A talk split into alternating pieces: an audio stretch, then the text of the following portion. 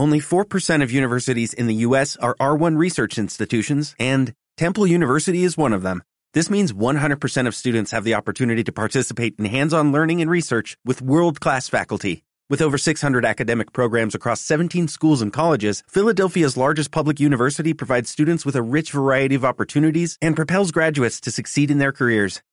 Temple University. Schedule a campus tour today at admissions.temple.edu/visit. It is Ryan here and I have a question for you. What do you do when you win?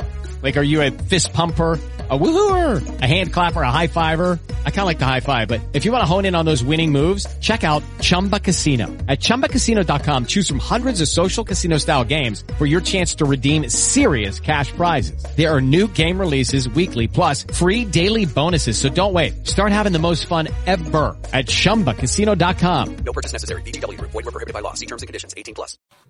TV party tonight. What? TV party tonight. Oh, we got nothing better to do than watch TV and have a couple of brews. Don't want to talk about anything else. We don't want to know. We're dedicated yes. To our favorite shows. Oh, my circuits! Everybody loves Hypnotoad. Gary Dog! Pearson and Blurnsville. Futurama. Good evening. You are listening to a Rad Religion Broadcasting premier podcast TV party tonight. I'm your host, the man, mandated reporter, and frankly, I'm mortified, Mr. Mark Radulich. And tonight we are continuing our strolling, continuing our walk from the corner to the deuce. We are surveying the great works of David Simon. We finished up with Homicide, Life on the Street, seasons five, six, and seven. And now we make our way to The Corner, a prequel of sorts to The Wire. The Corner uh, was a 2000 HBO drama television miniseries based on the nonfiction book The Corner, a year in the life of an inner city neighborhood, written in 1997 by David Simon and Ed Burns, who would go on to work on The Wire. Was adapted for television by David Simon and David Mills. It premiered on HBO uh, in the US on April 16, 2000, and concluded its six-part run May 21st of 2000. The series was released on DVD July 22nd of 2003. It won the Primetime Emmy Award for Outstanding Miniseries in 2000, as it should have. The, corner, Chronicle, sorry, the Corner chronicles the life of a family living in poverty amid the open-air drug markets of West Baltimore. The corner is the junction of West Fayette Street and North Monroe Street uh, on US Route 1. And joining me on this journey, as he has for the last three episodes of Homicide, walking with me arm in arm, hand in hand, is my brother from another mother, Jesse Starcher. How do you do, sir? That is me, Mark Radulich. My goodness. Well, I think we're about to hit one of the most depressing parts of this journey. You oh, would think wow. you would think at the end of of season five of The Wire, what happens with Dookie would be the most depressing thing you're ever going to see in the history of television. Mhm, It's mhm. it's the single most saddest scene, and it near damn near broke my wife the first time she saw it. Like, Mhm. has not trusted me to watch a television show since. the corner is worse in a lot yeah, of ways. Yeah, man. Yeah, this is. I had no idea what we were getting into here, other Mhm. than the description, Mhm. and I'd never watched it when it came out. Uh, was able to was able to acquire this via the some nice people uploaded it to YouTube. So, folks, Yeah. if you want to, you can go out there and find it and watch it I- yourselves. I had it on DVD back when those were a thing that I used to collect. Um, when I used to collect things, and um, and I uh, I had the box set, and I watched it back then, and it and I can't and I think I, I watched it because I don't think I watched it contemporaneously. I think I found out about it when I was in grad school as a social worker, Mhm. and um, Yeah, this is a well, this is a piece for that. That's for sure. Right. I, I I feel like I feel like in my work in substance abuse, a a lot of my graduate work was working was writing papers and doing research about um uh le- drug legalization, um harm reduction, harm reduction models of treatment to where we make drugs available to people but in controlled environments so that people aren't ODing left and right. You know, Okay. end up like people on this show, that sort of thing. That's what harm that's the model. That is the philosophy behind harm reduction. So a lot of my graduate work was in that. And I think that's how I came by the corner initially. And I also might have come by it because I was watching The Wire at the time. And people were like, oh, if you like The Wire, you should watch The Corner and then kill yourself. Um, so, which is always a rousing endorsement of a television show. I was like, huh? like you mean after I watched The Wire and Oz, there's something even better? Man. So, um, so I, so yeah, I watched it way back when, and I used to own a copy of it. And as you said, I hadn't watched it in years. I just rewatched it in preparation for this show, and all six episodes are uploaded in their entirety on YouTube for free. So when Yep. you're done listening to this review and you're like, "Well, this sounds like a rousing good time," these guys really Mm. sold me on this show. I can't wait to watch. I, I, you know, I'm going to watch Star Trek Discovery, and I'm going to watch Star Trek Strange New Worlds, and then I'm going to watch The Corner. don't cap this off. Don't cap your night off with this one. I'll No. tell you that much. Don't don't watch this in a bad mood. No. Um, so I when we decided we were going to go through all the the great works of David Simon, um, and I told you, you know, like I had hipped you to the wire even well before that, and you had started a watch of it, and then you stopped because we were doing this. Uh, and I told you about the corner. What were your thoughts? Like when I when I was like Jesse, this is going to be bad. Like Mm. this this is a rough show to watch, and you were like, Rattledge, I'll be fine. you'll be fine. Uh yeah, well, I mean, I kind of assumed what we were going to be getting. Obviously, the the spin on it was we were going to be spending time with a family who was going through the inner city uh, drug happenings, just like you read there. Um, how these people are dealing with drugs, uh, involved in being uh, being addicts, dealing drugs. Uh, so, was I expecting it to be as hard hitting and as real as it was? No Mhm. there's absolutely no way I was prepared for what I was getting in this uh, because uh, I'm used to I was used to the wire. I was used to some of the um, humor. This is and granted the wire's not full of humor, but there's some in there. Sure. This is this to me feels devoid of that. I, I don't recall. uh, Maybe maybe there are one or two situations where I was going to laugh at, uh, in the corner, but it, I mean it, it wasn't like these were all fun. kid- the kid who plays Sindor, the first couple of times, the first couple of times he like grabs a sandwich out of someone's hand, and, Oh, they and, and, like no snatch back. yeah. That's kind Yeah. of funny.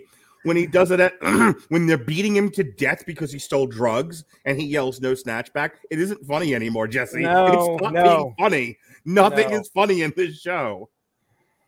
no, no. So yeah, there was going into this, I was expecting it to be, I guess, a little less real than what we got, and you know that's kind of an assumption I should, probably should have never made because of the.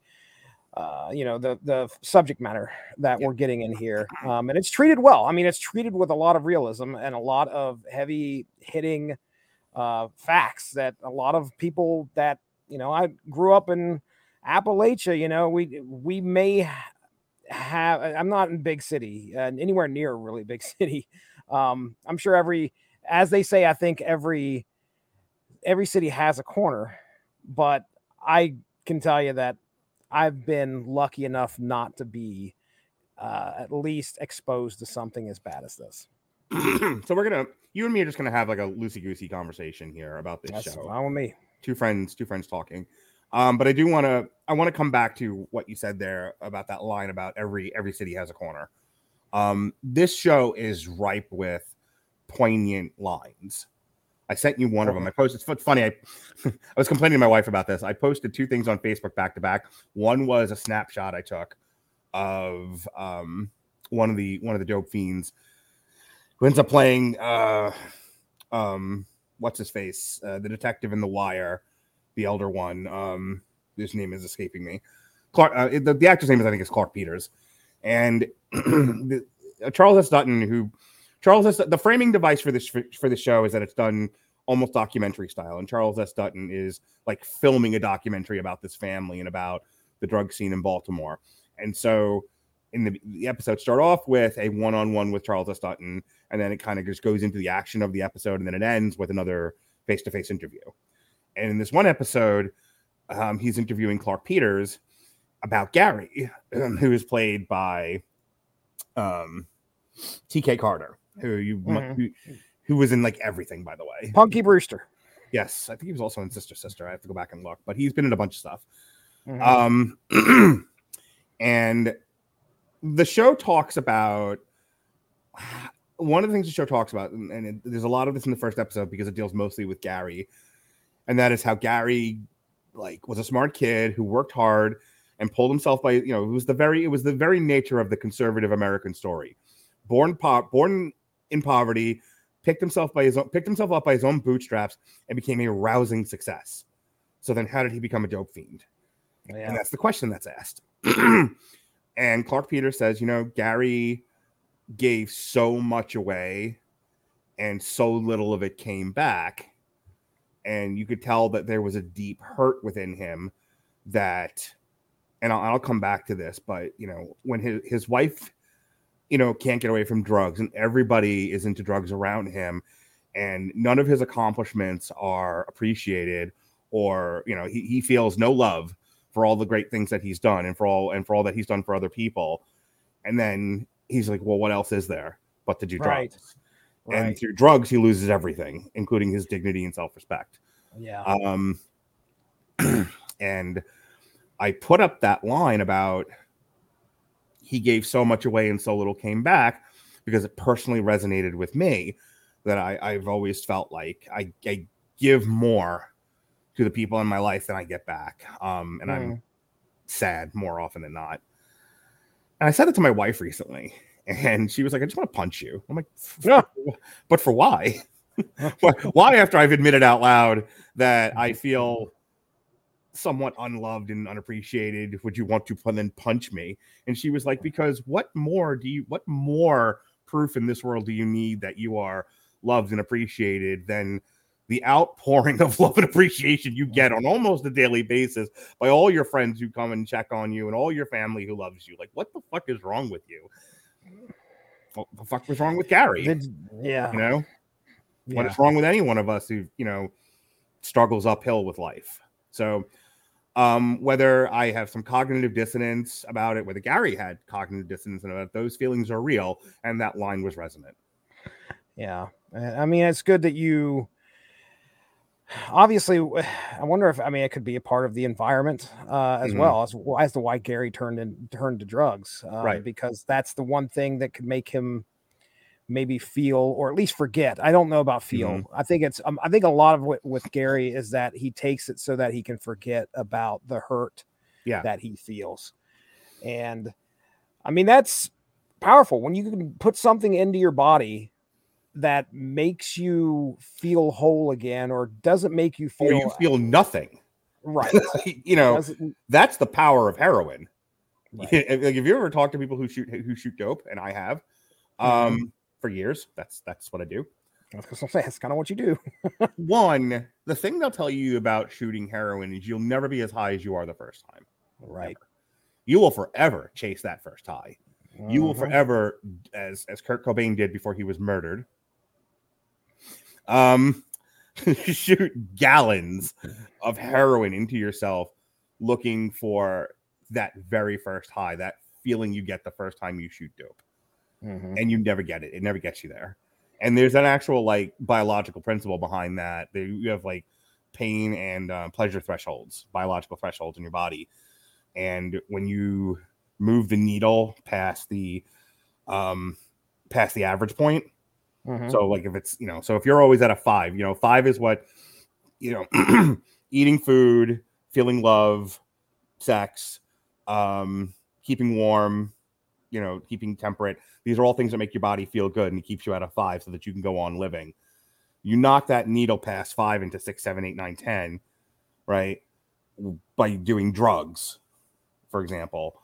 Um that needle then the, the new normal becomes like seven. Mm-hmm. and now you're you know and then but then it drops to three.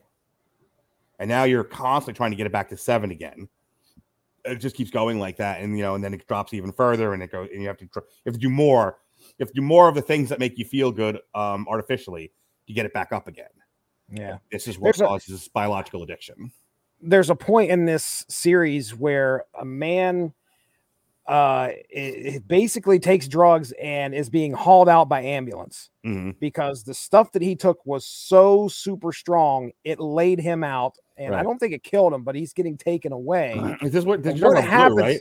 You're talking about blue. Uh, if it's the one actually, who gets, no- it's, Go it's, it's it's it's not. If it's the one who who eventually gets rehabilitated and at the end becomes a counselor, that's blue. Okay, I don't think I don't know if it was Blue that gets laid out or not. I Because there's Curt. I know also. he does. I know he. Frat- I, I know. I know. I know. Fra- I know. One dies. Curt ends up in the hospital, and they shoot him up in the hospital. And Right, Blue, and and Blue goes in the ambo, and then goes to rehab and ends up in a halfway house. Okay, all right. So then it's Blue. Okay. Anyway, so he's laid out. He's on his way to the hospital. And what happens to the drug fiends? They all go looking for what laid him out. Right. They're like, oh, that that so- works real well. We should get some of that. Like, there's no Right. no recognition at all of this is a terrible thing and we should stop doing it. Trying to get that needle to seven. Okay, So so that was a long that. way road to get to where I wanted to go to, which was um let me first say the first episode just deals entirely with Gary. Like I said, it shows him doing well in school, it shows him meeting Fran, knocking Fran up, having to come home from school to take care of Fran. I think in that first episode, it also deals in a flashback where he has now made enough money working hard and playing the stock market and earning a great deal of wealth that he's able to buy a house in the suburbs. And Fran is so utterly unappreciative and almost disdainful of it. And he mm. has this, he says, I was telling Melissa about this because so many good lines in this. You know, he gave so much and got so little back. There's a corner on every city, there's a corner in every city. And one of my other favorite lines in this that he says is, and and and, and it, it doesn't sound like much when I say it now, but if you watch it in scene, if you watch it with context, so Fran gets out of the car, this really nice like Link Lincoln Town car that he bought, I think it was, or like a Cadillac. Yeah. They have little He's DeAndre. doing well for himself. yeah, he's got little DeAndre with him, and he's like, "I bought this. one- I bought this castle for you, my princess. I bought this Right. castle." Look at this place. Right. And she utterly is disgusted. She's just like, what people do out here? And he looks at her.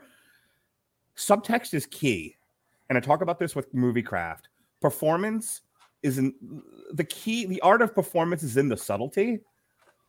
The look on TK Carter's face when she's like, what people do out here. Like, bitch, I want to punch you in your larynx. Okay. Straight up in your neck. And she he doesn't does- know. and he doesn't doesn't. know. And he says, dripping with like restraint and hatred, Oh, you want to know where the party at? Like, motherfucker, I, I have bought you a house. I have gotten you out of poverty. I've given you everything. I've only asked that you be a loyal wife and mother, and you can't even do that without being a dick. Mm. like, you want to know where the party at? Right, right. Sh- It's like Oh God! you just couldn't. Right there, I mean, it was Mhm. obvious that this relationship was going to be struggling for quite a while. Um, Yeah. It, it oh, it was like perpetually in struggles. yeah, I mean, it, it, and that's not, you know, that's nowhere near rock bottom for these people. No, Um, and yeah, it, and that's says a lot about Fran's character. Mhm. Um, and you know, poor Gary has to put up with that. Uh, they really were. I mean, he was really doing well for himself. He was doing well for his family, and it just goes off the rails. Um, when you promising are, future. Go ahead. when you are asking yourself, what is it about drugs you love so much more than me? That's tragic. That is Mm. really sad. Um, I'm gonna skip ahead because we need to talk about the other five episodes here. But um, structurally, the first episode deals with Gary. It's Gary's blues. Then it's DeAndre's blues, and DeAndre is their son. Then it's Fran's blues. Then it's Dope Fiend blues. Then Corner Boy blues, and then the final episode is Everyman blues. Um, and just kind of finishing up with Gary, and then we'll move on to we'll just go in order. We'll move on to DeAndre and then Fran. You know, I said uh when he he finds no love from the people in his culture in his neighborhood, he finds no love from his family, and all he sees around him is that everyone loves drugs, and so he does drugs because that's that seems to be what everyone else is doing. It's what everyone else seems to love, and so he does it too. And he's like, well, maybe if I and and who hasn't been there where where you think to yourself, well, maybe I'll just do what everyone else is doing, and then they'll love me too. At least then I'll feel a part of something, Right. you know. Oh, And then he, and we have to talk about this. He he becomes a dope fiend. He starts running around with Ronnie, and Ronnie Right, utterly Ronnie. manipulates him.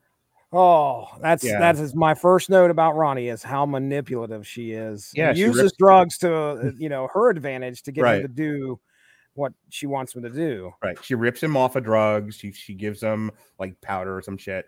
Um, when he when he's able to come up with his own caper and get his own drugs away from her, she calls the cops on him and says he hit She her. calls the cops right, and he's he goes to court on a charge of assaulting her, which never happened. But my favorite Gary moment, I don't think it's in this episode. I think it's a different episode. But my favorite Gary moment, and then we'll move on to DeAndre, is the day that he has like a day for himself. Like he he doesn't get high for the day. He just he puts some money together and he goes into like downtown Baltimore. He buys vitamins. Like, he, he buys vitamins. He goes to the movies. He sees Schindler's List. He walks the dock. Yeah. And then he goes back to the shooting gallery. For and for those of you who don't know the lingo, shooting gallery is where you shoot dope. Um, you know, it's it's a dilapidated house that everyone goes to to shoot dope in. So he goes to the shooting gallery, and he starts talking about, and it's and it's poignant, but he has he doesn't have the right audience. He starts talking about how the dehumanization of Jews that um, allowed the Holocaust to happen, and how he feels like we don't we're not no one's doing this to us. We're killing ourselves. We're committing our own holocaust. And reggie cathy just says with hate in his heart and drugs in his veins motherfucker just shoot dope and shut the fuck up. Shut up and do the dope. shut up and shoot drugs. Right. like and, dude- and and that's what really cements this as being so depressing that people could realize or Mhm. somebody could tell you you are you are killing yourself Yeah. and you don't care right you just like well that's Well, fine i'm I going to mean, go ahead and do it and you know, one of the tags I used tonight was Black Lives Matter, and you know, and the whole like idea of black preservation in the face of institutional racism and historical domestic genocide. And that's what Gary's talking about. Right. Gary's like, like, hey, as black people, maybe we shouldn't kill ourselves in mass. And they're Mhm. like, shut up and let us kill ourselves. Thanks. right right i mean I, What like what is the line? What what, do you do with such reckless hate? Mm.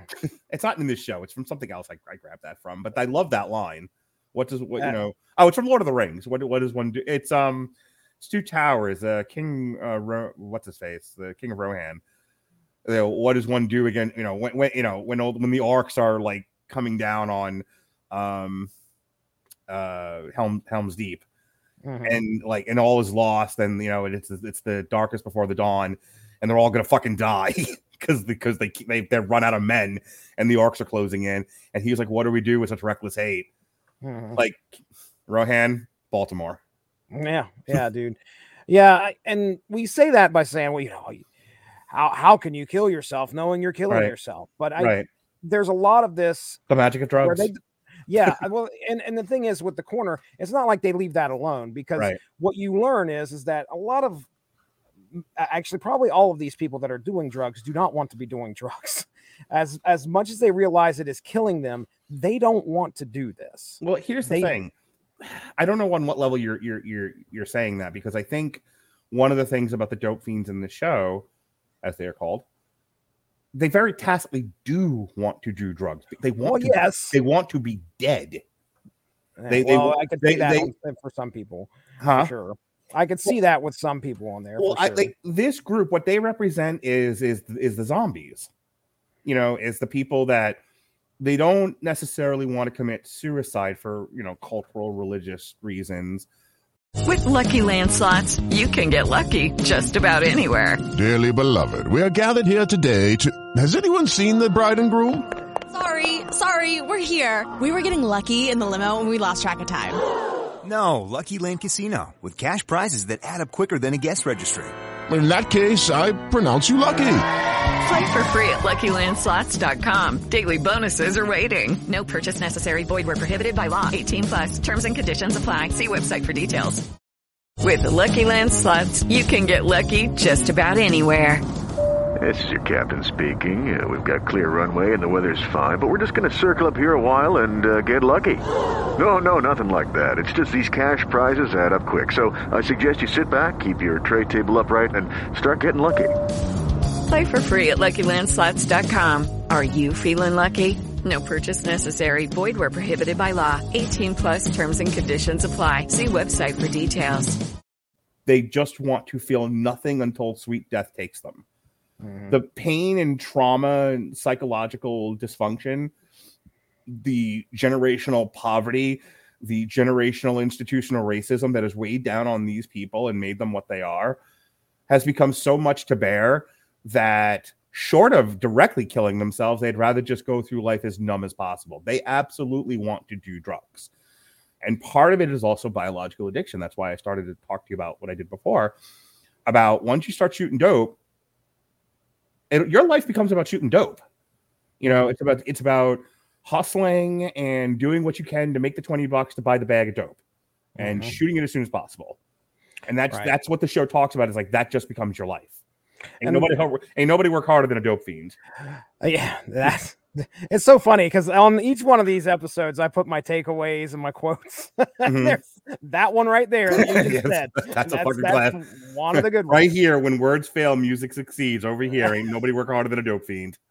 right, dude. Getting that tattooed right, on me. Um, Yeah, yeah. So we'll put a pin in that because Yeah. we'll talk about that again when we talk about Fran because I, Yeah. I or at least I'll bring it up again. But yeah, I I, I hear what you're saying.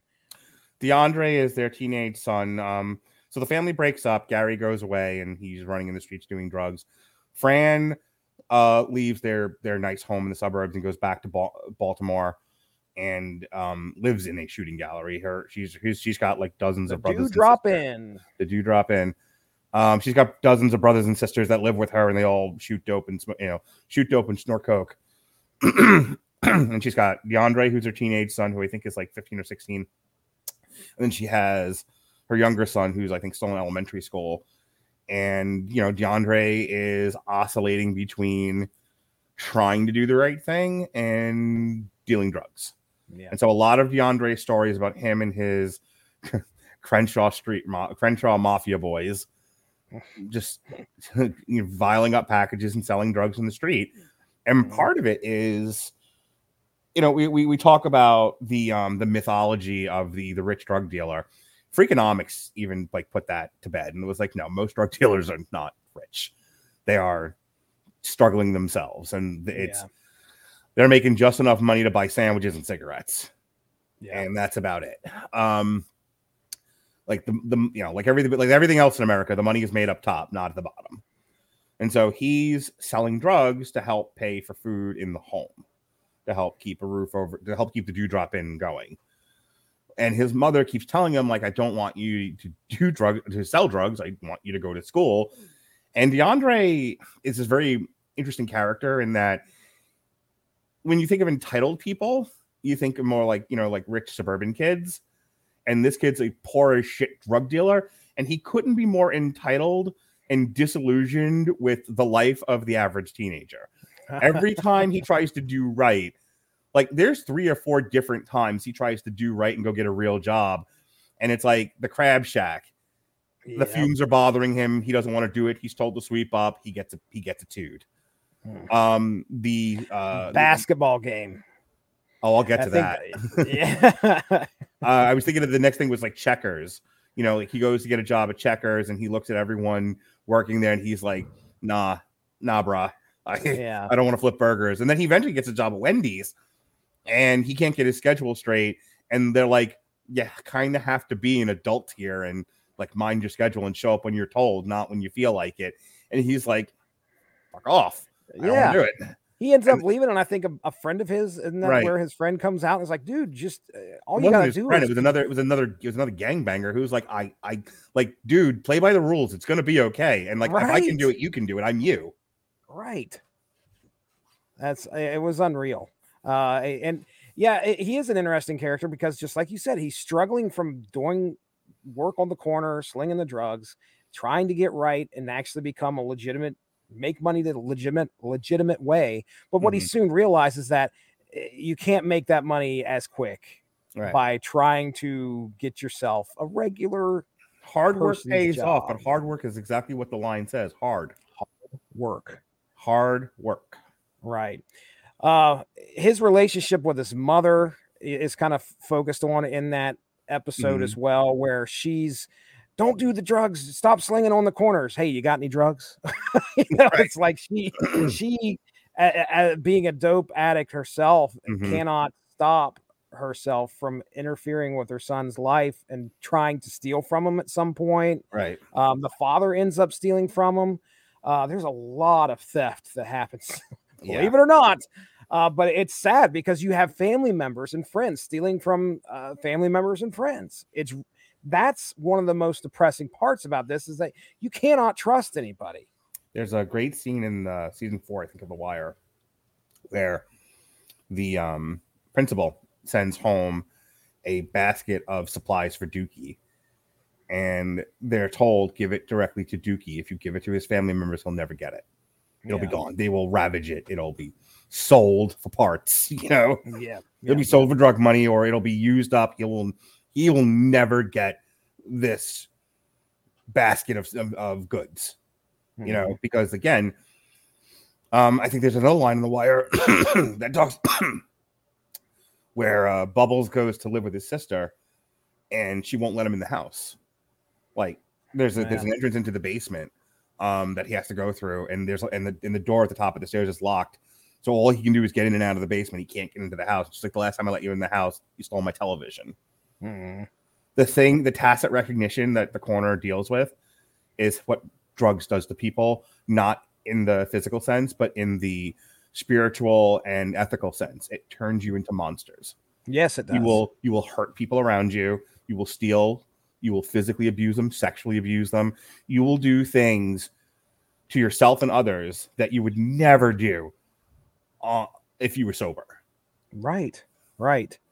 It's that's what again. Uh, it's another notch in the old depression belt. It's this is this is a This is really a very ugly show. yes, it is, and it's it's necessary and it's Yeah. real. Yeah. But it, I mean, yeah, you learn a lot of what drugs can do to uh, just a, a neighborhood. Did you find DeAndre like likable? Like, did you empathize with him at all? Because I I struggle with him. You know, I struggle with him because of the entitlement. I sympathize with him because of the situation he's in. He's like third or fourth generation, like part of a drug family. Right. You know what? Do you, what what what does one do when you're that embedded? Yeah. Um. Again, a lot of similarities to The Wire. Um.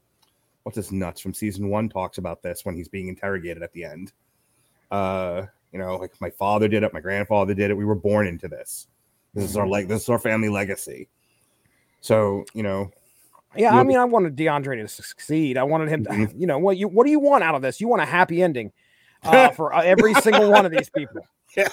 Well, not a lot You of want to happy get endings in this close, show. and I mean, when I say close, I mean it doesn't it doesn't happen for everybody. But we're, we'll talk about some Mhm. of that nor, near the end. But uh, yeah, in this show, you want DeAndre to be like, okay, love to see this kid turn his life around. Right. Okay, he gets a job, maybe he goes on the straight and narrow, but you that's not the person that he is. Is he likable?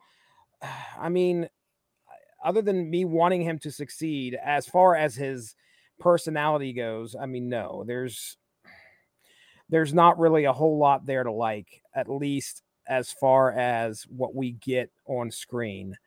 Um, yeah, and I just like you, I sympathize with his struggle. Yeah. I don't, you know, I don't know. He he's just an everyday kid out there doing what other kids are doing at that time, trying to make a buck, trying to support his family. I couldn't even imagine what it would be like to support my family at 15.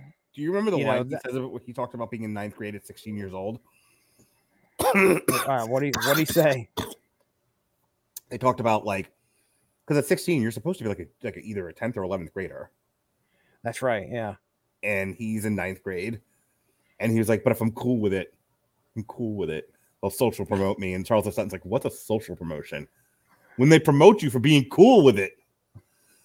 The implication being if he be if he's quiet and behaves, whether or not he knows the work is irrelevant. If he's Right. quiet and behaves, they will just move him to the next grade to get him out of the school. Yeah. There's the season four of The Wire deals with this directly. This one deals Right. with it indirectly about how it's not just the families. I'm going to say something that's going to sound like like a platitude. It's going to sound very like like rote, but bear with me. Um, families are the cornerstone of American culture, with you know American society, really any society. But let's just focus on our country for a moment. You don't have if you don't have functional families, the whole lot of civilization is just going to fall into the fucking river. It's going to be Lord of the Flies out there. Uh, yeah. Um, and there's a debate to be had about why traditional families should be preserved, why non-traditional families should be avoided, why non-traditional families should be preserved, and traditional families should be avoided, depending on which side of the aisle you're talking to. But the reason that there's that debate is because without any kind of family structure, you just have people, feral people living in, you know, living in the streets, killing each other Mhm. you know, taking from each other. And so um I bring that up because what the corner points to somewhat indirectly is how not only are the family structures have the family structures in Baltimore have eroded. And you have like this like near feral society that's developed. Mhm. But how the schools can't function either. Like these are supposed to be places where you educate people so that they can become functional citizens and they become warehouses for bodies until those bodies opt to walk the fuck out and that's Yeah. what he's talking about. You know, the corner says so much with so very little. You know, they Yeah. being cool with it. That one line tells you everything you need to know about Baltimore school systems. Right, right. Um, have you had a chance to listen to any of the Wire at 20 yet? Uh, the podcast, I have uh, not, Okay. This last episode uh, was about season 4 Mhm. and they talk about a lot of what you're talking about there. Mhm. Spe- uh, specifically, they were drawing off of a, uh, I want to say it was, I think Prez's wife was actually a substitute teacher. Mhm. Uh, so the guy who played Prez, his wife was a substitute who li- who worked in Baltimore, and she would come home and cry herself to sleep at night because of how dysfunctional that whole school system was. And Yeah. I, I can't even remember if it was David Simon that was talking Melissa's, about it. Melissa's whole career was in Title One schools, and I'm Right? Yeah, I remember you here. telling me that. you know, she she works in a halfway decent school now, but for the first couple years that we were married, she worked in two different Title One schools that were predominantly African American, and she did a lot of crying. There was a lot of mm. a lot of heartache about you can't even get to first base in terms of appropriate education for these kids when everything at home is so disruptive. Right. Right. Yeah. It's it's sad. It really is Mhm. sad, and just gotta eh, oh, just be cool with it, I guess. Promote me if I'm cool with it. Um, I want to before we move on to Fran, I just want to talk about his relationship with Rika. I like Oh, Rika. yeah, yeah. Rika's a fun character. So Rika gets pregnant, and there's a really great like game of telephone that happens where she's like, "I need like two hundred dollars for an abortion." Mm, yeah. Like, I need uh, like, I need two hundred dollars for an abortion. That's you know, it's like they don't charge you for an abortion at Planned Parenthood, Right. But Right. he don't this you know this stupid motherfucker don't know that. No clue. So And then like, it- go ahead. I was gonna say, and then it balloons. Yeah, yeah, and then Brand, Brand calls Scoogie, the, the clean brother. Like I, you know, I oh DeAndre goes to his mom. He's like, I need four hundred dollars for an abortion, and then Fran goes to Scoogie. I need six hundred dollars so that Rika can get an like, fucking scumbags. Right. Um, but Rika's Rika's a fun character. Uh, so she's this little like 14 year old girl that he's banging. yeah, man, man, oh man. Yeah, I I, Can you imagine? Like you had a 14 year old girl once upon a time. I did. I I, did. I will about I will have a 14 year old girl in a few years. She's 11. I I I, I can't Can you imagine like it, your dude. kid being Rika?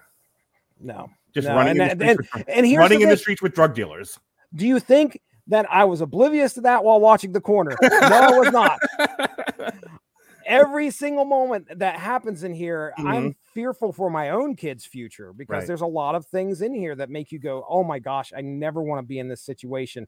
And you realize how easy it could be to be in that situation. Right. And Rika's situation, yeah, you know, 14 year old pre- uh, pregnant at 14. And here's the thing: like you live in rural-ish Ohio, like Yeah. suburban Ohio, but like rural-ish. Like you're not living in like the big city. No. You know how easy it is to go out your front door right now and go get drugs? You really want them that bad? I know where I live. I, do you? They call it the West Side, sir. I live in a suburb of Tampa, city of Tampa. I live in Eastern Hillsborough County. For those of you that want to come rob me, um, and I. I it's listed on my license, um, my my social work license. Actually, it's not my my place of business is I'm not that stupid. But it's not hard to find me. Is my point. We'll say, wow. Um, I know exactly where to go to get drugs right now. And granted, I work in the correctional system, but still, without having worked in the correctional system, I am well aware of where the drugs are. Yeah. It's Yeah. that easy. It's that pervasive. That's what I'm Right. saying. Like, you know, you, you watch a show like The Corner, and you're like, Oof, I live in whatever the equivalent of near me. I live in Fishhawk Ranch. I live in the hoitiest of the toity neighborhoods. You know, tall walls and gated communities and swimming pools and movie stars have drugs. Right. You know, I live in Hunter's Green in North Tampa, the hoitiest of the toity, the richest of the rich. Big four, five bedroom they, drugs. Drugs in that neighborhood. Houses Oh, robbed in that neighborhood for drug money. Right. You know, it, and that's so like again, you you watch you watch DeAndre's story, you watch a show like The Corner, and it's like the way it's presented. Oh, well, it's that's just West Baltimore. No, it's not just West Baltimore. Is the point? Yeah, that's right. Yeah, it's you. You sit there and think, well, if I do- dodge that bullet, no, it's Right. it's it just takes one one day, one friend. You know, Mhm. that, that that's the thing that scares me the most. Is like it, it didn't take Gary. It took a little bit of time to get to where he is, but it wasn't like he was protected from everything out there. It all Right. happened to him, and he, you know, Gary is where he's at. Fran is where he's at, and just how it started that domino effect. Well, think about think about you and I as fathers and how over the 10 year span that we've been friends, how often you and I have confided to each other our frustrations, frustrations with career, frustrations with children, frustrations with spouses, Right. frustrations with what feels like an uphill struggle to just live your life. You know, the un the unfair nature of just living your life and how as I said at the top of the podcast, sometimes you feel like you've done everything you, you were supposed to do, everything society said you were supposed to do. You did everything right. And life is still not very fair.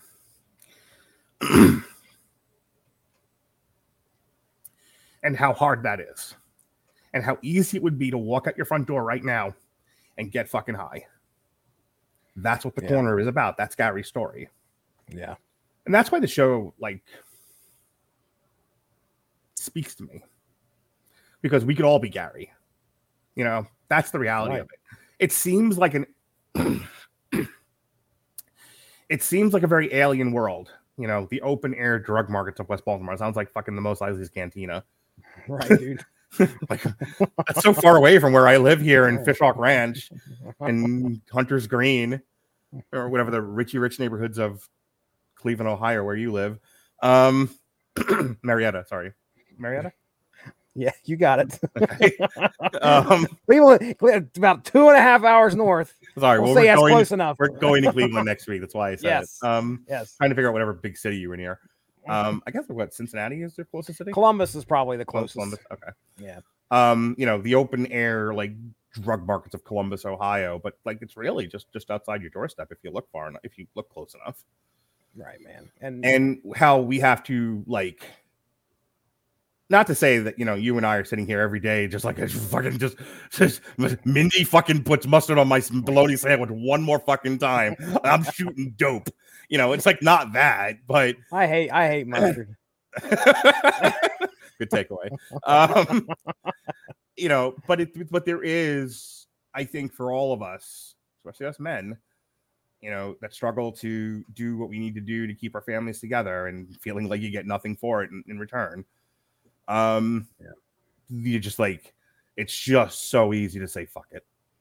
So that's something we used to talk about um in grad school, you know, and talk about in terms of therapy. You get this this the case of the fuck it's. Mm. I have done everything I can to do be the best person I can, and it's not enough. Fuck it. Run out the door and do the thing that makes you feel good for at least a moment. Right. Right. Um, this is a fun conversation. well, the corner is definitely not a fun show. So hey, I, let's talk uh, about Fran. She's a fun time gal. Yeah, oh Fran. Wow. Yeah. Francine Boyd. Um, yeah, just like you said, wife to Gary, uh, mother to DeAndre. Uh, this is a character who's, as we said earlier, she wants the best for her son. She wants Yeah. her. She doesn't want to see her boy out there slinging dope, but she's also a drug addict who. Isn't she like a study in dichotomy? Oh yeah. Oh yeah, absolutely. Like this is a mother though. This is this is a mother. This is a mother who wants the best for her children. Every every mother wants that. But she cannot escape Yeah. the demon that's on her back. And the thing is is that the greatest part about this show is her journey Mhm. into rehab and Right. getting out. You talked before about like, you know, for God's sakes, does this dark, deep, dark black hole of a show have a fucking happy ending? Well, Fran and Blue. Fran gets clean and stays clean. No, Fran gets clean, fucks up, and then gets clean again. Um, and so Fran's story is a happy one in the end. Yeah. As in the end. as is Blue. it- you know, after his ride in the ambo.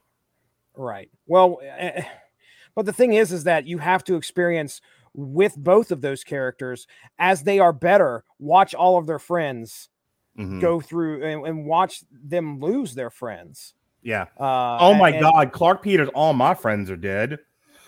Oh God, dude, that's so bad. Yeah, and like I hate to make a joke. First of all, if I don't start laughing, I'm gonna burst into tears again. um, and I really don't want to cry on a podcast again. So, but yeah, that that line when when um after I think they cart blew out and and he's just like, it's not even like a sad delivery. Clarke Peters just sort of matter of factly fucking Yeah. says like, all my friends are dead. that's that is the that is a man who probably grieved the first friend he lost Mhm. and then started watching more and more and more die from overdoses or whatever and just just like you said he's come to he's come to grips with it. He has an understanding and possibly is awaiting death. He Yeah. knows it's going to happen I, Um, is, is not one of the saddest scenes in there when he falls out and ends up being hospitalized, and Rita and Reggie Cathy's character sneak in to shoot heroin into his in- right. into his drip. you're gosh There's a I great, mean- there's a great. We, we started talking about Fran, but I we're we're running close to an hour here, and I and I have to bring this one scene up. Blue gets clean. He goes. To, he falls out. He gets clean. He comes back, and he walks into the shooting gallery. And it's, he's not Gary. Gary is a punk. Gary they make fun of. You know, just shoot dope and shut the fuck up. right Um, Blue they respect, and Blue apparently in that little scene where he's like, "I started all of this, and I feel like I have to end it. We're kill, you know, Gary's not wrong. We're killing it. We're killing ourselves." Lucky Land Casino asking people what's the weirdest place you've gotten lucky? Lucky? In line at the deli, I guess? Aha, in my dentist's office. More than once, actually. Do I have to say? Yes, you do. In the car before my kids' PTA meeting. Really? Yes. Excuse me, what's the weirdest place you've gotten lucky? I never win and tell. Well, there you have it. You can get lucky anywhere playing at LuckyLandSlots.com. Play for free right now. Are you feeling lucky? No purchase necessary. Void where prohibited by law. 18 plus. Terms and conditions apply. See website for details. Hey guys, it is Ryan. I'm not sure if you know this about me, but I'm a bit of a fun fanatic when I can. I like to work, but I like fun too. It's a thing. And now the truth is out there. I can tell you about my favorite place to have fun. Chumba Casino. They have hundreds of social casino style games to choose from with new games released each week. You can play for free anytime, anywhere. And each day brings a new chance to collect daily bonuses. So join me in the fun. Sign up now at chumbacasino.com. No purchase necessary. VGW Group. Void were prohibited by law. See terms and conditions. 18 plus. And and they're just ignore him utterly, and they're just like, "Miss you, Blue. Mhm. Thanks." and Yeah. Walk away. Like like Clarke Peters just walks the fuck back up the stairs again. he has no a- as much as he wants his he's trying to get these people to realize what's going on as well and he's Mhm. trying to get them to turn to rehab or do something to get out of this lifestyle that they're living and he has no sway over him and i think right again i'm happy for blue i hate seeing him have to watch this happen to his Right. friends and To the- come to the understanding the realization that he can't do anything about it Right. To the to to to the credit of the writing and to the credit of that to the credit of the performance of that scene, they don't lean too heavily into his need to fix the Right. the giant wrong he created by presumably getting all of these people on drugs.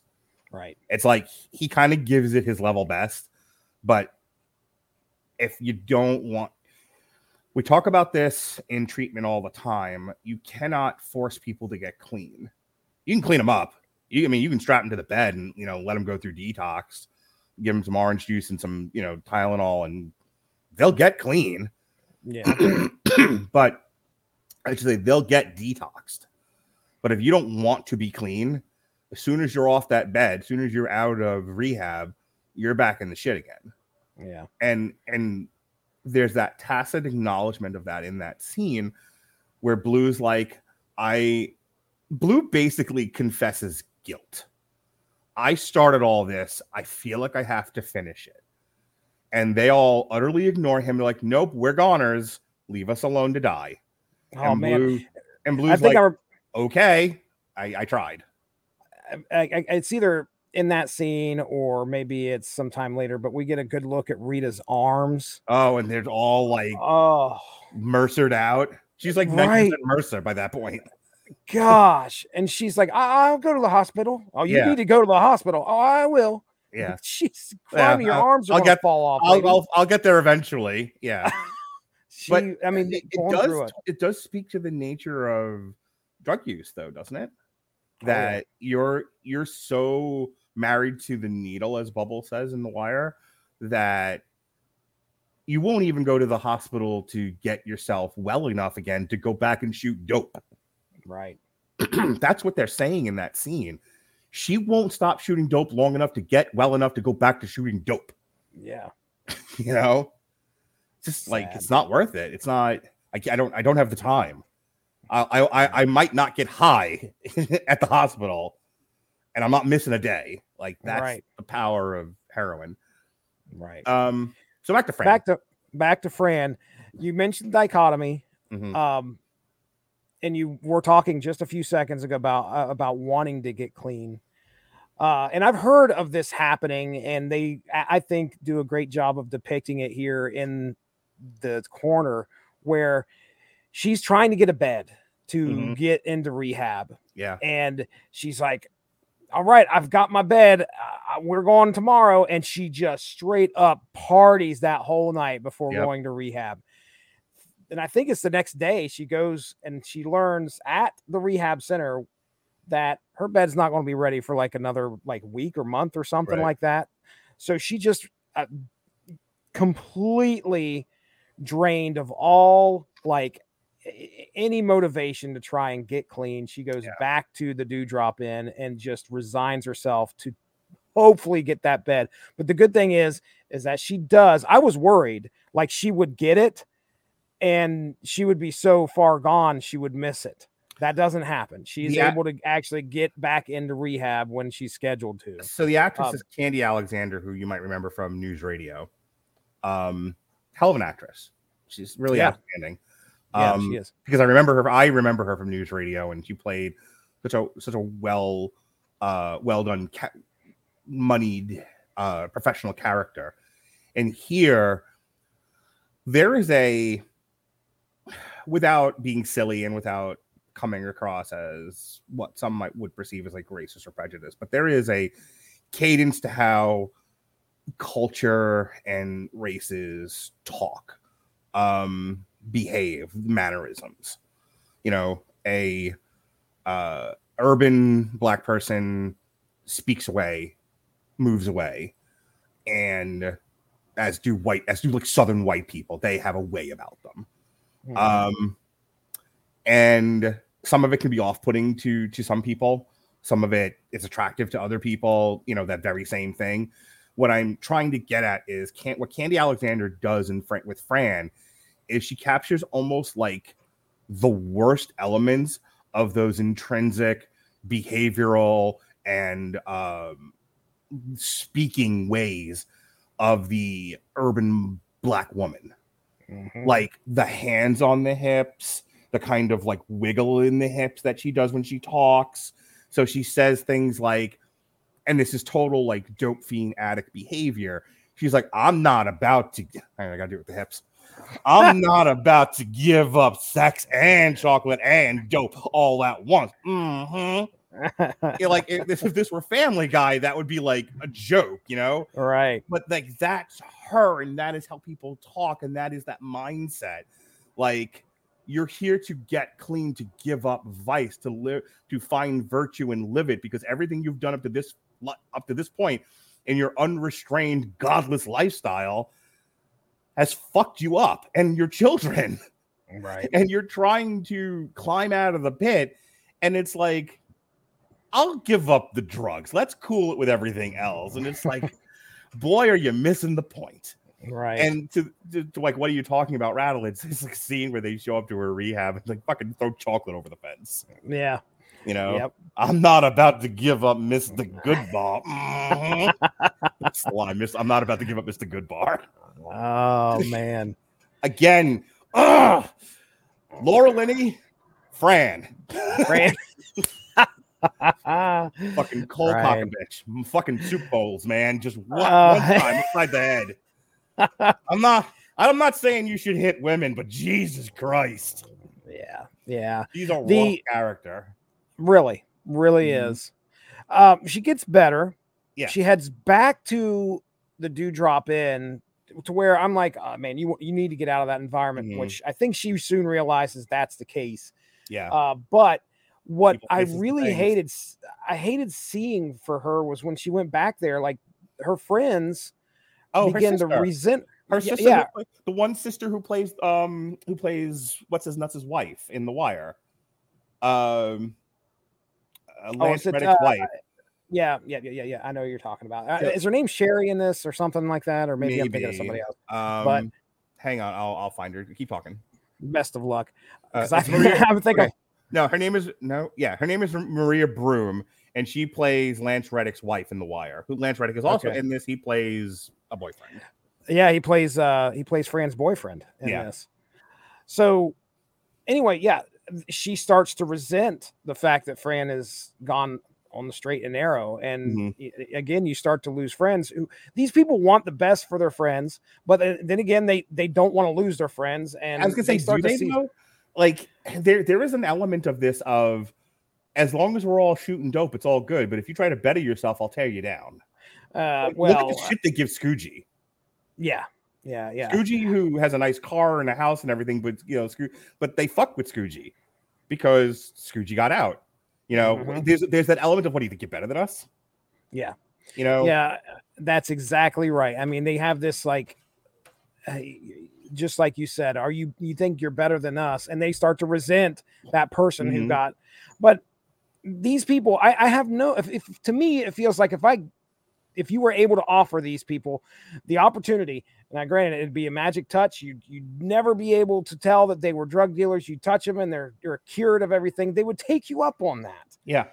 but the thing is is that that's that's you know that's not going to happen so You know why I don't do eh, therapy anymore? Why I just do assessments in correctional institutions? That's kind of been my career.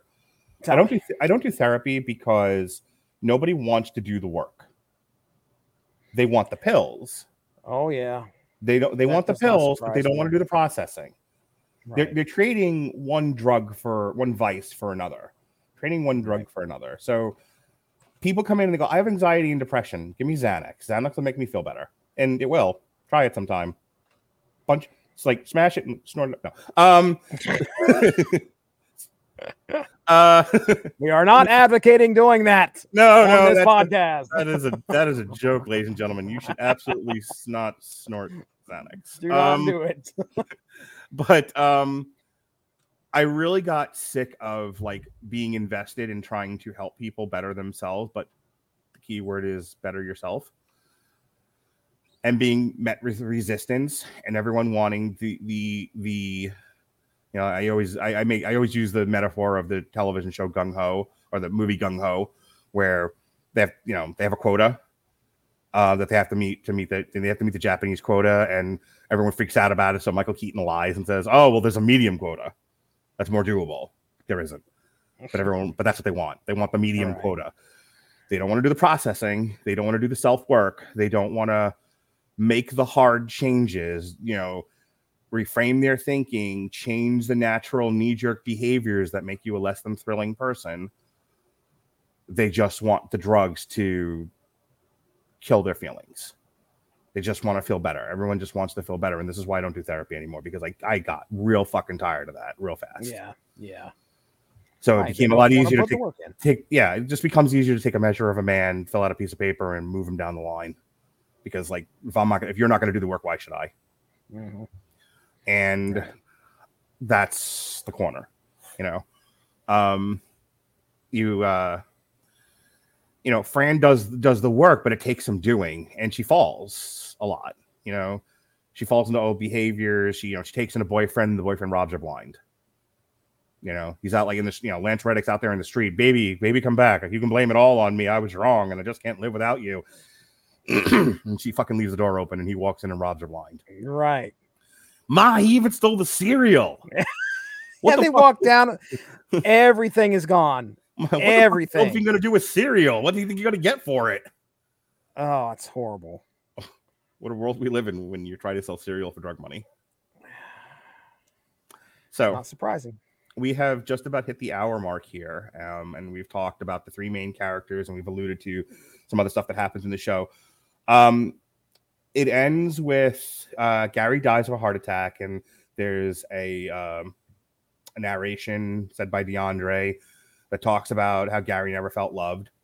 Um, can I tell you, every time I've watched the show several times, and I've watched that ending several times, and fucking every time I cry, every Yeah. every It's time every It's time they talk about Gary dying, it breaks my heart.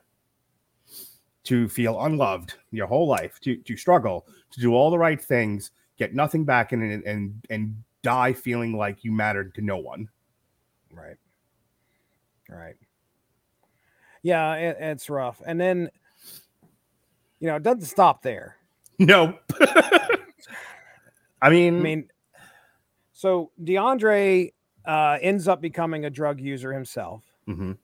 Ends up shooting that whole crew I- I- gets, that his whole crew gets fucked up. Like Right, they, like, they, are just dealing, but like one by one they go down. Boo goes down first, then the guy that plays Sindor goes down. They all start fucking up, and they all start using.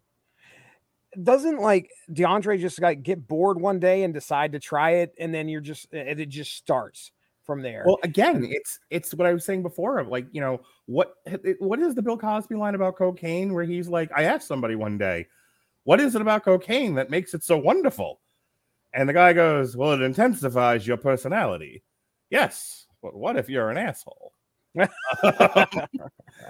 But I mean, you have drug you have drug users in your family, right? It's like somebody in your family, yeah, somebody in your family does drugs. And I know some people in my family that have that have used drugs. Um, you know, struggled with drug addiction. And you give all this love, and you and you think you're giving love. I don't want I don't want to speak for people, but you think you think you're giving love. You think you're you're you're providing a nice family life for people, and people are in pain, and they do drugs, and people don't communicate the way we're communicating tonight. We're having a long form discussion about some pretty heavy stuff. People don't have fucking time for this. I probably the least listened to show we've ever done because like nobody. Can't we talk about Thor? Can we talk about Thor: Love and Thunder again? Um, this is not this is not Tom and Jerry. No, This is not going to be. This is not- not going to be. this is not Five figure Death Puncher. Helluva Boss. Um, uh, yeah, this is not Jesse takes a BDSM quiz. Um, No. you know, I people don't people don't want to do this. This is very icky, you know. Um, but uh, to to link the DeAndre thing to the Gary thing to what I'm trying to get across is when you know people who you think have everything they could possibly need to live a decent life and they do drugs anyway. You ask the question that Gary asked and that DeAndre asks, and that is, what is it about this little vial of white dust that ruins people, that calls to them, like the Ring of Doom. What is it about this vial that is so magnetic and so powerful that people are willing to sell out their families and their soul? People are willing to do unspeakable acts of evil to get it, to use it, to put it inside them. There's an idle curiosity there, you know. Oh, have yeah. you?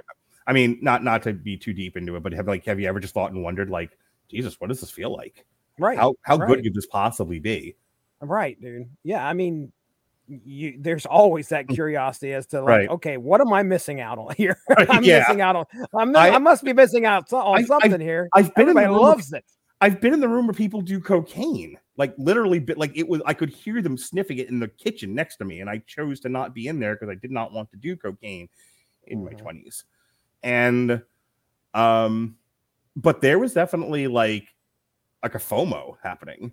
Right. You know, as my You're friends are all like doing blow in a kitchen in a condo in Queens. I'm like, why are they all in the kitchen shoving powder up their nose and I'm out here on the couch fucking alone? Right. Right. Why why are they having all the fun and I'm sitting here like a loser? You know? And, and I imagine your reticence or your your reluctance to go in there is because you knew what it could do to you. And- Sure. And I I'm, I'm sure at some point you probably were like, you know, I don't want to end up like a drug a drug addict. Yeah, I don't know. You know, when I um I when I, went- I went my first semester of college, I went to the University of Pittsburgh, and I worked with a line cook, and the line cook's like, I go home and smoke crack, and I'm like, well, you're fat and white, and you're a line cook. How do you pull that off? tell me, tell me your secrets, magician. Yeah, right. And he was like, because crack's not as addictive as everyone thinks it is. It's it's got a real ugly reputation, but everything in moderation. I go home, I smoke crack, I go to bed. Some Okay. people they they crawl inside that vial and they never get out. And some people can smoke a little vial of crack like you do. Right, dude. Get up, put your pants on, go to work. you see i mean you see wait the corner is representative of exactly the opposite of i can smoke crack and i'll be just fine that is, that Yeah, that's not happening in the corner is not a, that's not the tagline on the DVD No, cover. Smoke crack, go to work. all right nobody's doing that in the corner i Right. mean the work maybe if you want to say slinging or stealing right, ripping uh, But- copper fucking piping out of out of houses so that you can, right you know, dude smelt it uh, down to buy uh, twenty dollars worth of heroin. uh unbelievable so I'm gonna throw it to you. What do you what do you got to say before we? Because I know there was stuff you wanted to talk about before we got out of here tonight. Yeah, yeah. So I've got a. I- mean, I think we've covered the characters really well here. You know, like I said, we we learned that DeAndre, um, he ends up getting, but but at the end of this, what's great is that Charles S. Dutton is that his name? Yeah. Brings the family together, the actual Mhm. family that this is based on. Right. Brings. uh Did you recognize DeAndre? DeAndre's uh, brother Mouzone's handler. Oh, okay. All right. No, yeah, I he brings I, the wrong. He brings them his Harpers and then the wrong paper. oh, he's, like, I- he's like, he's like, did you bring me my Harpers? It's like, I got you. That's DeAndre. That's great. Mm. Well, so anyway, Charles sits down. Uh, well, sits down, goes to the Mhm. corner, and has a discussion with uh, Fran and also DeAndre, and they talk about And Gary's passing. At, Rika. at, yeah, they all stand around. And they, there's Mhm. probably like what I think they spend 10, 15 minutes with them talking about Yeah, what what has happened to them since then. yeah. Um, so I like how they called it a movie. By the way, they're like, oh, when the movie comes out, oh yeah, right, right. so It's a long ass movie. Yeah, Um, a fucking Disney Plus series. yeah, put it on there. Oh boy. Ms. Dope Fiend. oh boy. Well, let's go ahead and I will talk to you about the article that I just found prior to going on to this uh, podcast tonight. Uh, this is from the Baltimore Sun, uh, May 10th of 2022. So Denise Francine Boyd, I'm going to read directly from the article here. Um, Denise Francine Boyd Andrews, whose desperate, determined, despairing, and ultimately triumphant battle with drug addiction was chronicled in the Emmy Award winning HBO miniseries The Corner, died Tuesday in her Parkville home after a brief, brief illness. She was 65. So, Uh, Fran passed away a couple months ago. Mm. Um, the cause of her death was unknown. Says that uh, her first husband died from a drug overdose. That's scary. Her Mhm. 2007 wedding to her second husband, Donnie Andrews, who inspired the character of Omar Little on the HBO series The Wire, uh, was chronicled on the front page of the New York Times. And, uh, you know, as far so Fran went on to, I, I watched a little bit of a short here as well. uh, It was recorded in 2011, I think, where she went on to uh, go on with Donnie and like create some great organizations to try and help people um, basically get out of the situation that they're in. And Fran, uh, you know, she did well for herself. She was helping others get a, get away from addiction, so she became stayed clean from what I could see. Uh, her second husband, Donnie, died of a aortic dissection in 2012. So, uh, also her son DeAndre died of a drug overdose in 2012. So, tragedy, as they say, did not stop following uh, these uh, these people from the corner.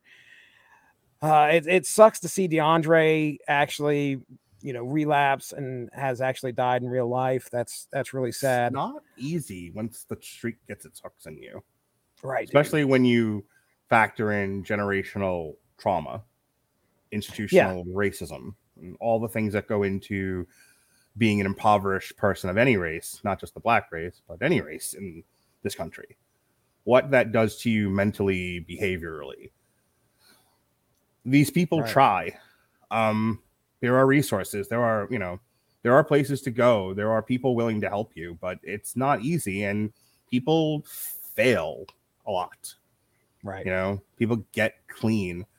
Funny, um, like the way our uh, medical record system works at my job, you know, we can see every time you're arrested because every time you're arrested, we have to do a new chart for you, and it just accumulates one after another. No. And That's probably like the first thing you look at is like how many times has this guy been in here? Yep. Uh, How many how many files are there? Right. before I sit down and talk wi- and do an evaluation, a mandatory evaluation for anyone with identified mental health issues that is arrested, the first thing I do is a chart review.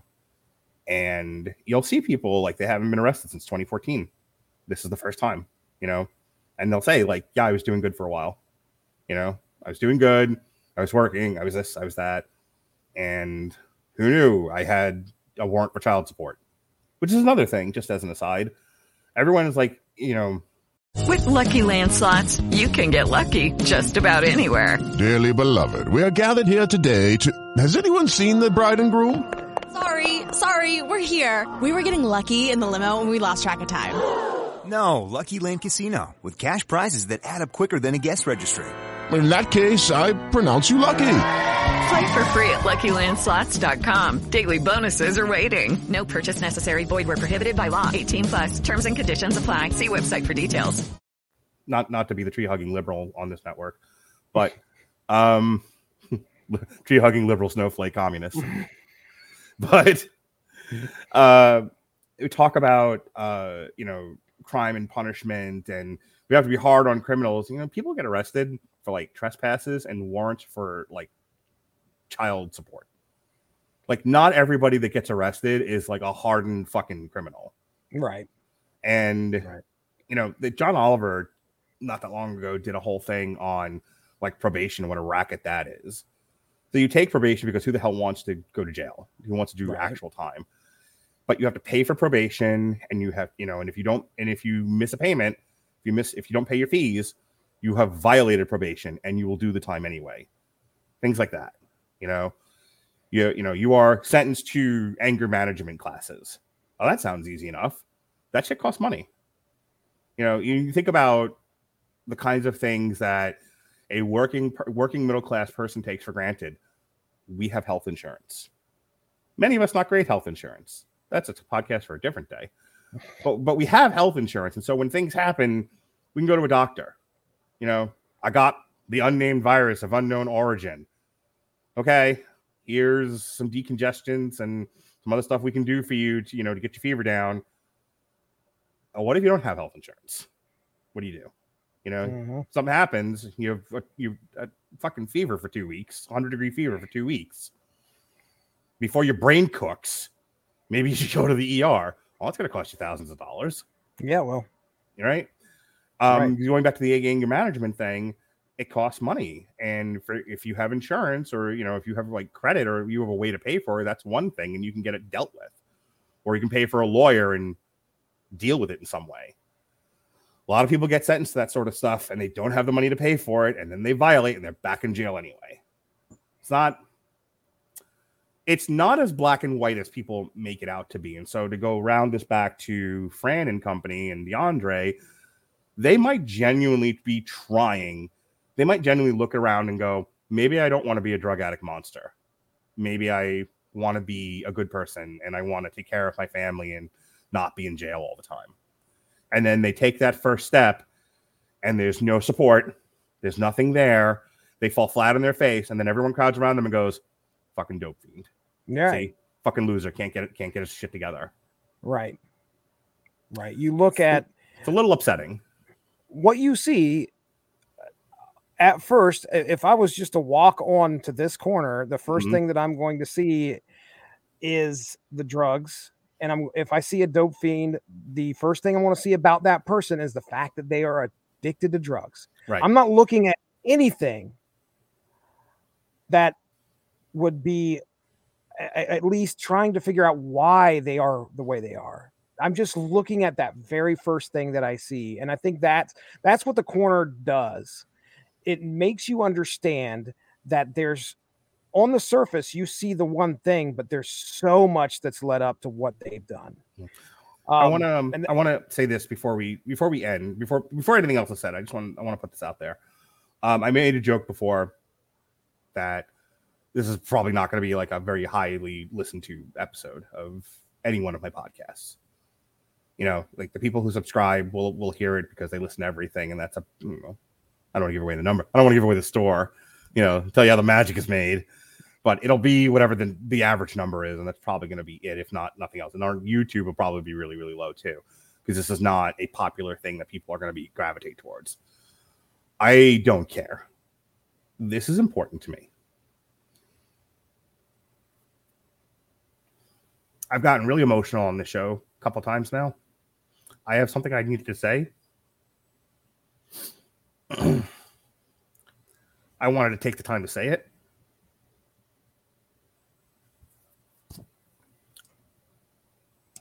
And I don't really care if anyone listens.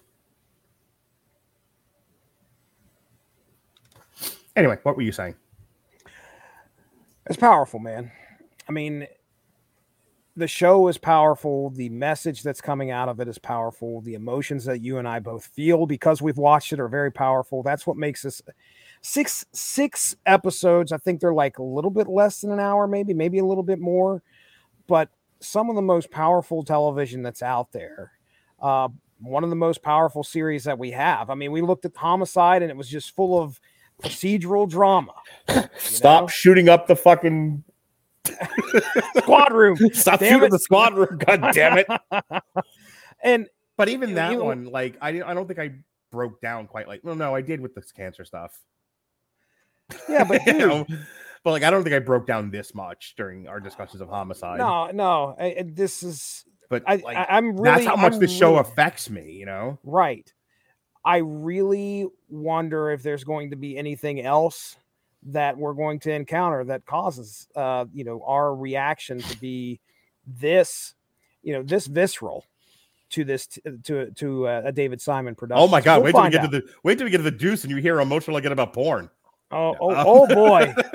if you start crying, then I'm gonna I'm gonna start wondering what in the world is going can't on. we have feminist porn? Is what I'm trying to say. I'm sorry. Uh, but I, you know, my not. final my final words, Yeah. my final words for the show itself. Mhm. Uh, it when I came away after the final episode, there were two things that I really understood. Number one, I understood how thankful I am for where I am right now, and the fact that I'm not an it addict. really does make you like grateful that Right. you have a functional household.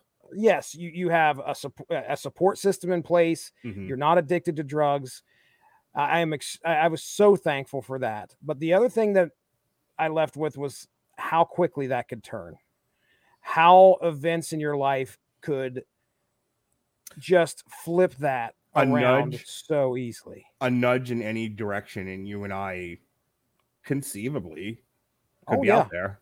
Absolutely. I did not I did not look at this and go, I'd never be like that. Right. You're an idiot if you look at this show and Mhm. think to yourself, I will I will I would never do that. I would never be like that. No, you are fortunate enough to have uh, circumstances in your life right now that you're not an addict and it's that's all you can be thankful for. But I think that, but I think that's why the Gary character speaks to me the way that he does, because we could all Right. be Gary. Oh, Gary, Gary wasn't a bad person. Gary wasn't a derelict personality. Gary No. came from a good home. I mean, he was poor, but you know, just because you're poor doesn't mean you're immoral. Right. And Right. Gary did all the right things. Gary's story is about sadness. That overwhelming sense of sadness that you are utterly disconnected from the world around you. Try as you might to get past the walls, real or imagined, that are in front of you. That's why Gary that's why his story, more so than Franz or DeAndre's or any of the dope fiends, touches me the way that it does. Because, like, Gary is like the looking glass. You you look in, you see like that is that is the mirror mirror universe Mhm. that all of us, especially all of us men, could go down. You know, Right. Right. that is the loss of a job, the loss of a loved one, the fundamental change in structure of your family to the point where it becomes unbearable. And you're and you just want the hurting to stop. You know, I've known or I've known people who have had in their lives people who have struggled with drug addiction and have died. Mm-hmm. And it's very easy to take the 100 yard look away from them and say, well, don't do drugs. This is my issue with like the gun violence thing in this country. I brought this up in the chat and I don't want to go on too much of a tangent here, but it's always, I don't get into the like mass shooting arguments with people anymore because it becomes a Trojan horse to discuss um, gun control. Oh yeah. What's never discussed is what sadness, what anger, what dysfunction, what disconnection that person went through to arrive at the place of, well, everyone's going to die now. And that is the conversation that needs to be had about drug use. Not whether or not it should be legal or illegal. That's, I mean, that's a discussion that has to be had at a policy level. But to round this back to where I started with Gary and just this whole this last little five minutes that we've been talking is can we just have a frank discussion about why we're all so sad? Why we're all so angry?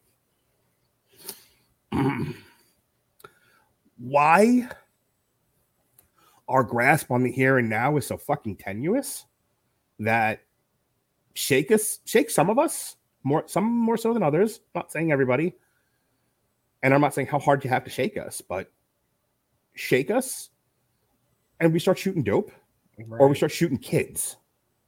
Why? Why are we like this? Why is it that bad? Right. These are the things that the corner makes me think about. And I'm sorry to the people who is like, why don't you talk about Stranger Things? sorry. I this is important. I am really, really tired of let's put the important things to the side and let's just focus on things that make us happy. Yeah. I mean, there's time for that. I do it. Yeah, I watched Miss Marvel too. I'm gonna talk about that later in the week. I watched the stupid shit. But I feel like why are we making more time for the stupid shit and less time for the corner when we're all living to one degree or another with the corner. I watch the corner and I go, this this could be anybody. Mhm. And everyone around me goes, sure, but I don't want to think about that. Right, right. It's and it's it's almost like you can relate that to what's happening in the corner. These people are doing drugs to escape. Mhm. What what are people doing watching, you know, filling their lives with Stranger Things and Hmm. Ms. Marvel? They're they're definitely escaping in some way. Sure. It's not as And- bad and as I don't- shooting and I'm up. and I'm not, I'm not trying to take that away from people. Believe me, watch No, fucking Ms. no, Marvel. and I that's did. fine. Yeah. That's fine. But the thing is, is that it's it's an escapism of Mhm. some sort to not have to deal with the shit of the Right. day. Uh, I, you know, there was a- and you may have seen this, but when to to put Stranger Things on on point here, the very first episode of the fourth season had a disclaimer because there was a school shooting that Mm-hmm. recently had happened, and in the first episode there is a shooting that happens that involves kids. Um, so you know, as much as they wanted to escape something like that, uh, you still have to think about it some at some point. Um, and I, you know, this it's not as powerful as what we've been talking about earlier, but I think that it's important to understand that, you know, these real events that are happening in the corner happen every single day. And we don't want to think about those things. We want to jump Nope. into other things and we want to watch happy happy go lucky stuff on the Disney Plus channel so we don't have to do that. That's the same thing as you know, it's what at its base what the people in the corner are trying to do. They're shooting up drugs so they really don't have to think about the real life situations. You know, So- have to think about, you know, the sexual abuse that they suffered. Right. You know, Right. the uh, the inherent abuse of um impoverishment. Mhm. You know, the if you're black, the rejection of an entire country based on your skin color. You know, and how you know, like the mass trauma that that causes, mass generational trauma. So, this was fun. Yeah, let's get into plugs and talk about all this happy go lucky stuff we've been doing with Hey, ourselves. Jesse. Want to know what we're going to be talking about on the Happiness and Rattlage podcast? Tell me all about it, Mark Rattledge. Well, Jesse Starcher of the Screaming Boy podcast. Um, we were actually Been on supposed there to a couple times actually.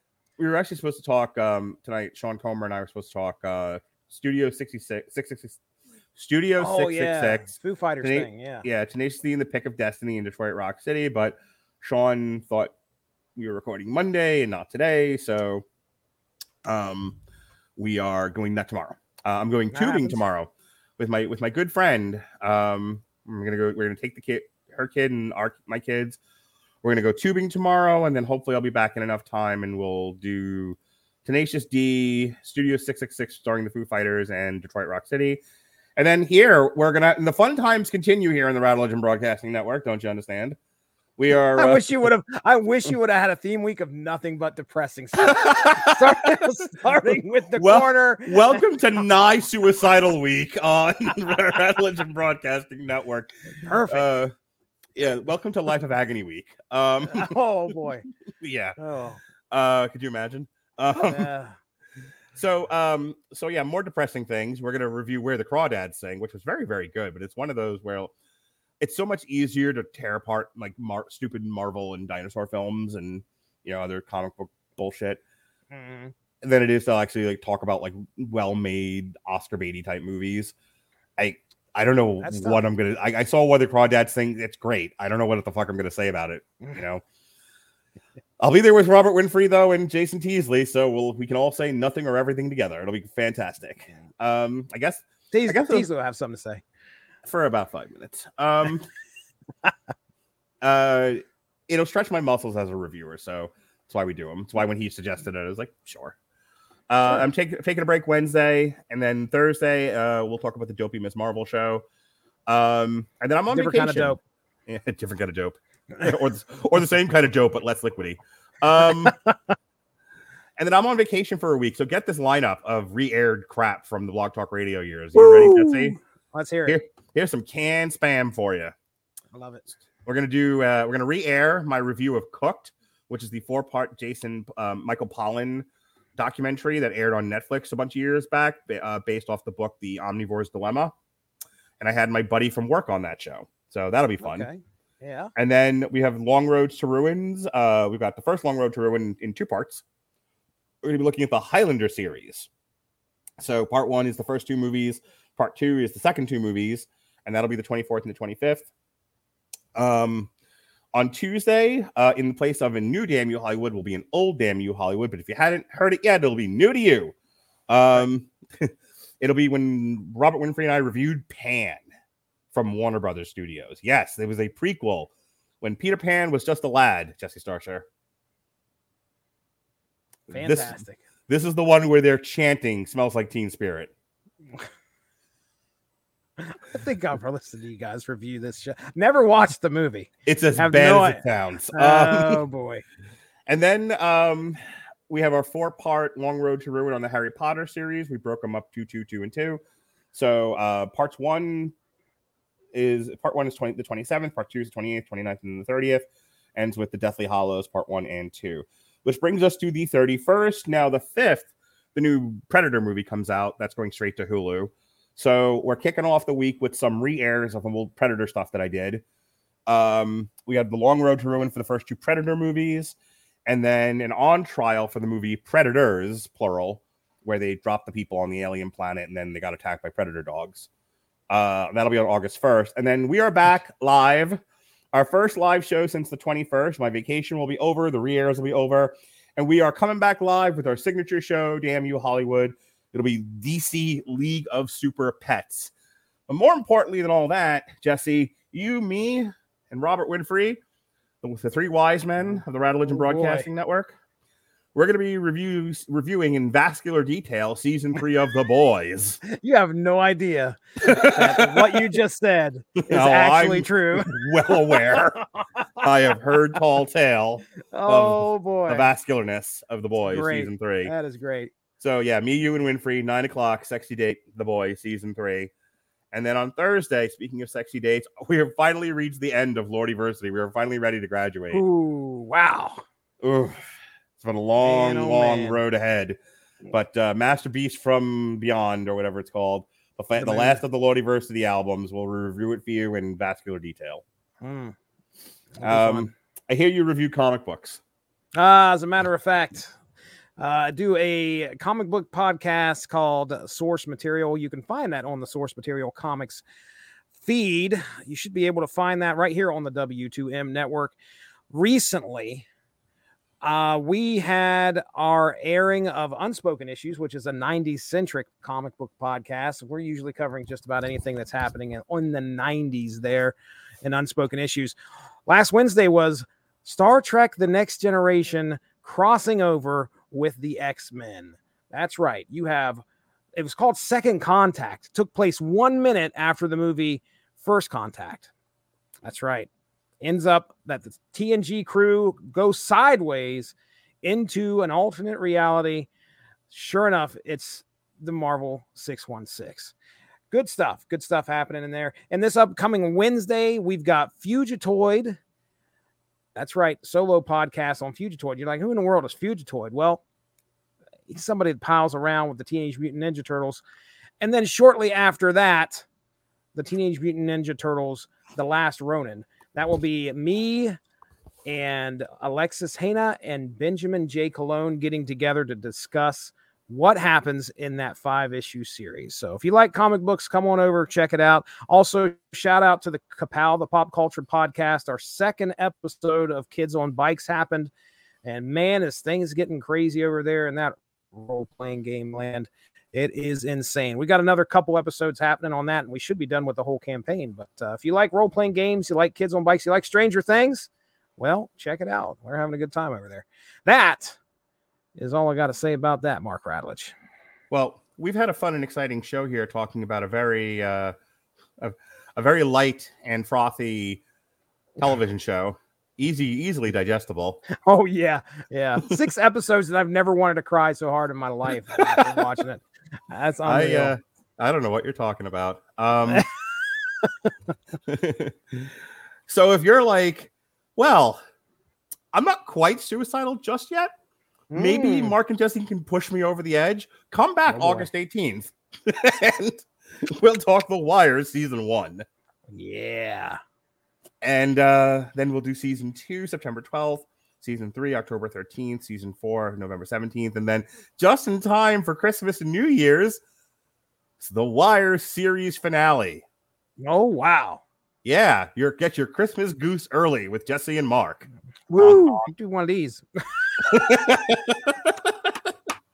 I love Ah, how we both did that. That's great right there. That's funny. I don't care who you are. All right. Well, folks, this has been a uh, a happy-go-lucky, light, and in in enjoyable discussion of a really great award-winning series that everyone should watch with their families and have a discussion about. This is the kind of show that brings families together um, and gets you to uh, get get you talking, get you feeling. Struggling like it's uh, yeah, well, it definitely gets you feeling. That's for sure. Man, does it ever. All right. I'm glad we did this, Jesse, despite uh despite me having to hold back a well of tears and failing somewhat. Did all right, man. You did I fine.